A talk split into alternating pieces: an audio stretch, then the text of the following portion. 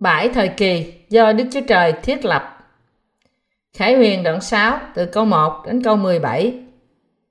Tôi nhìn xem, khi chiên con mở ấn thứ nhất trong bãi ấn, thì tôi thấy một con trong bốn con sinh vật nói tiếng như sấm rằng, Hãy đến, tôi nhìn xem, thấy một con ngựa bạch. Người cởi ngựa có một cái cung, có kẻ ban cho người một cái mão triều thiên, và người đi như kẻ đã thắng, lại đến đâu cũng thắng khi chiên con mở ấn thứ nhì, tôi nghe con sinh vật thứ nhì nói, hãy đến. Liền có con ngựa khác sắc hồng hiện ra. Kẻ ngồi trên ngựa được quyền cất lấy cuộc hòa bình khỏi thế gian, hầu cho người ta giết lẫn nhau, và có kẻ ban cho người một thanh gươm lớn. Khi chiên con mở ấn thứ ba, tôi nghe con sinh vật thứ ba nói, hãy đến. Tôi nhìn xem, thấy một con ngựa ô, kẻ ngồi trên ngựa tay cầm cái cân. Tôi lại nghe ở giữa bốn con sinh vật như có tiếng nói rằng một đấu lúa mì bán một denier, ba đấu mạch nha bán một denier, còn dầu và rượu chớ động đến. Khi trên con mở ấn thứ tư, tôi nghe con sinh vật thứ tư nói, hãy đến. Tôi nhìn xem, thấy một con ngựa vàng vàng hiện ra. Người cởi ngựa ấy tên là sự chết và âm phủ theo sau người. Họ được quyền trên một gốc tư thế gian, đặng sát hại dân sự bằng gươm đao, bằng đói kém, bằng dịch lệ và bằng các loài thú dữ trên đất.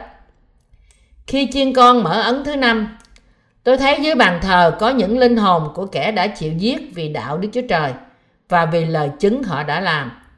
Chúng đều kêu lên lớn tiếng rằng, Lạy Chúa là đấng thánh và chân thật. Chúng trì hoãn xét đoán và chẳng có huyết chúng tôi báo thù những kẻ ở trên đất cho đến chừng nào.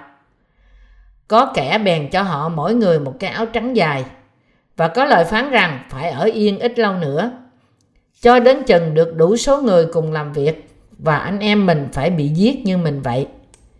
Tôi nhìn xem, khi con chiên mở ấn thứ sáu thì có một cơn động đất lớn.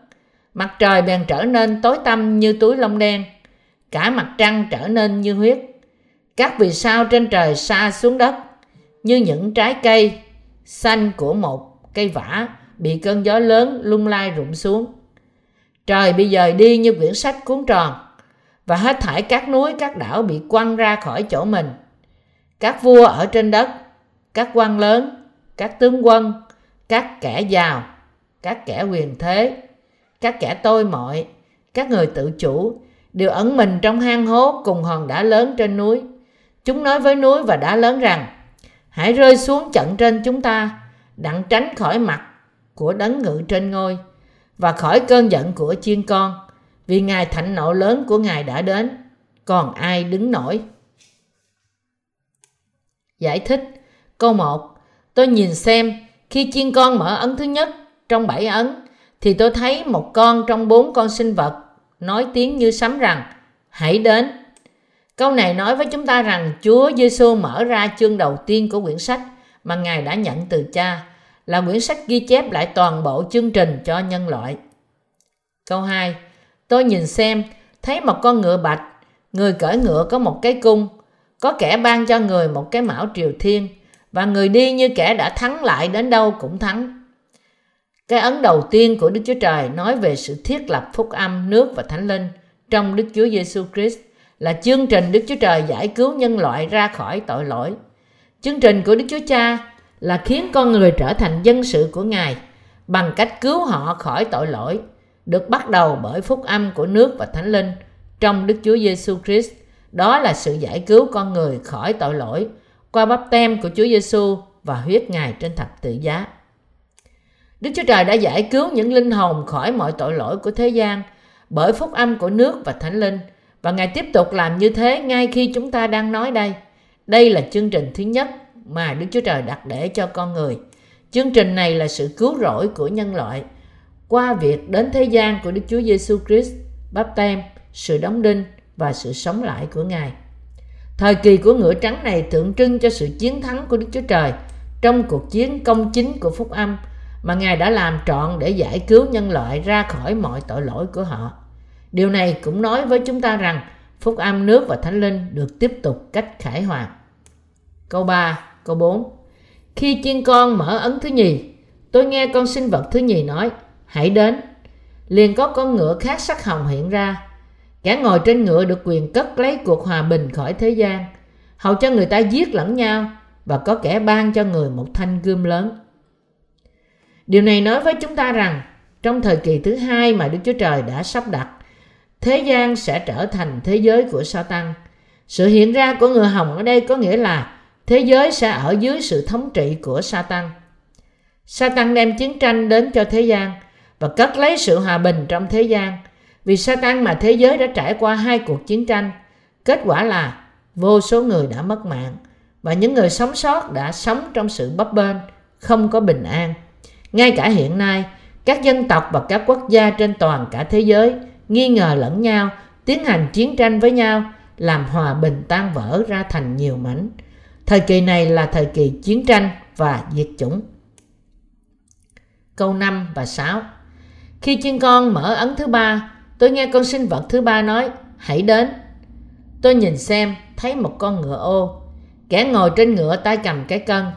Tôi lại nghe ở giữa bốn con sinh vật như có tiếng nói rằng, một đấu lúa mì bán một denier, ba đấu lúa mạch bán một đơn nhê, còn dầu và rượu chớ động đến. Thời kỳ thứ ba mà Đức Chúa Trời nói đến là thời đại của ngựa ô, thời đại đói kém về thuộc linh lẫn thuộc thể của nhân loại. Thế giới ngày nay, nhiều người đã không được cứu vì sự đói kém thuộc linh của họ, và cũng như nhiều người đang chết vì sự đói kém thuộc thể. Chúng ta phải nhớ rằng hiện nay chúng ta đang sống trong thời kỳ thứ ba này. Sau thời kỳ này sẽ đến thời kỳ của ngựa vàng.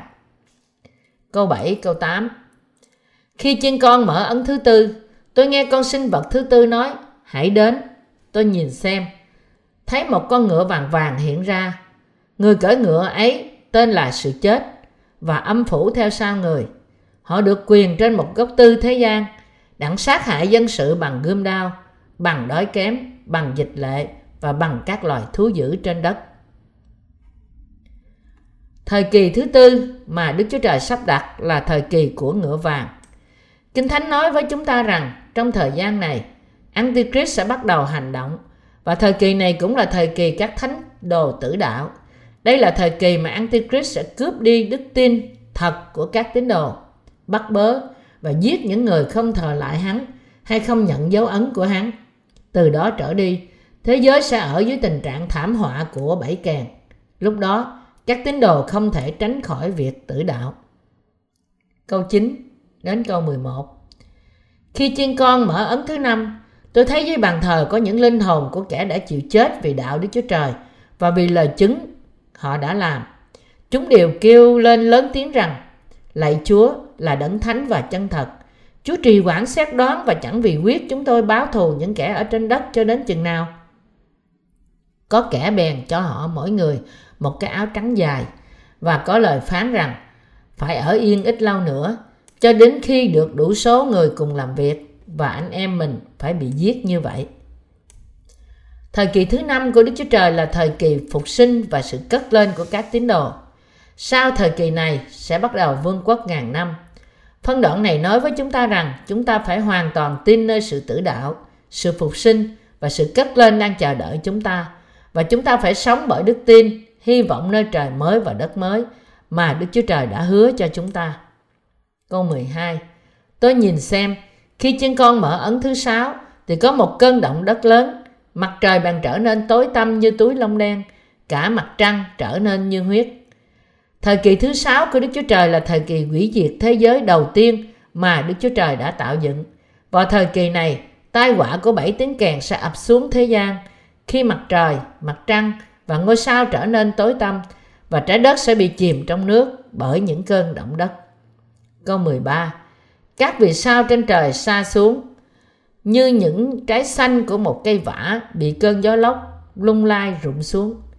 Trong thời kỳ thứ sáu này, những tai họa của bảy tiếng kèn sẽ gây ra sự hủy diệt vũ trụ mà Đức Chúa Trời đã tạo dựng nên.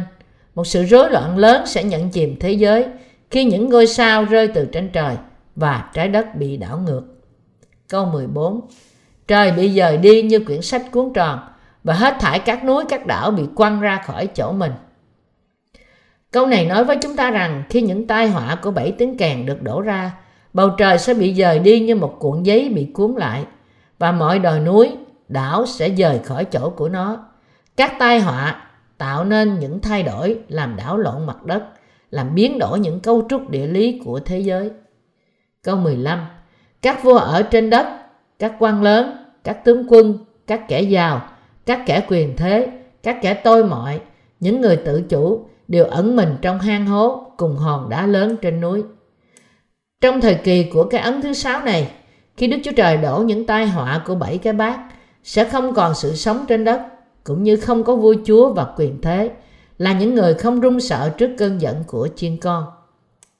Câu 16 Chúng nói với núi và đá lớn rằng, hãy rơi xuống chặn trên chúng ta, đặng tránh khỏi mặt của đấng ngự trên ngôi và khỏi cơn giận của chiên con. Cơn giận của Đức Chúa Trời sẽ vô cùng lớn, khiến nhân loại sẽ run sợ. Đây là lần đầu và cũng là lần cuối mà mọi người sẽ bị sợ hãi. Câu 17 Vì Ngài thạnh nộ lớn của Ngài đã đến, còn ai đứng nổi? Khi những tai họa của bảy tiếng kèn đổ xuống, mọi người cho dù quyền thế hay mạnh mẽ như thế nào, đều sẽ phải run sợ trước những thảm họa sẽ đổ trên họ bởi cơn giận của Đức Chúa Trời. Không có ai có thể đứng trước cơn giận của Đức Chúa Trời mà không sợ hãi. Vậy thì, thời kỳ thứ bảy là gì?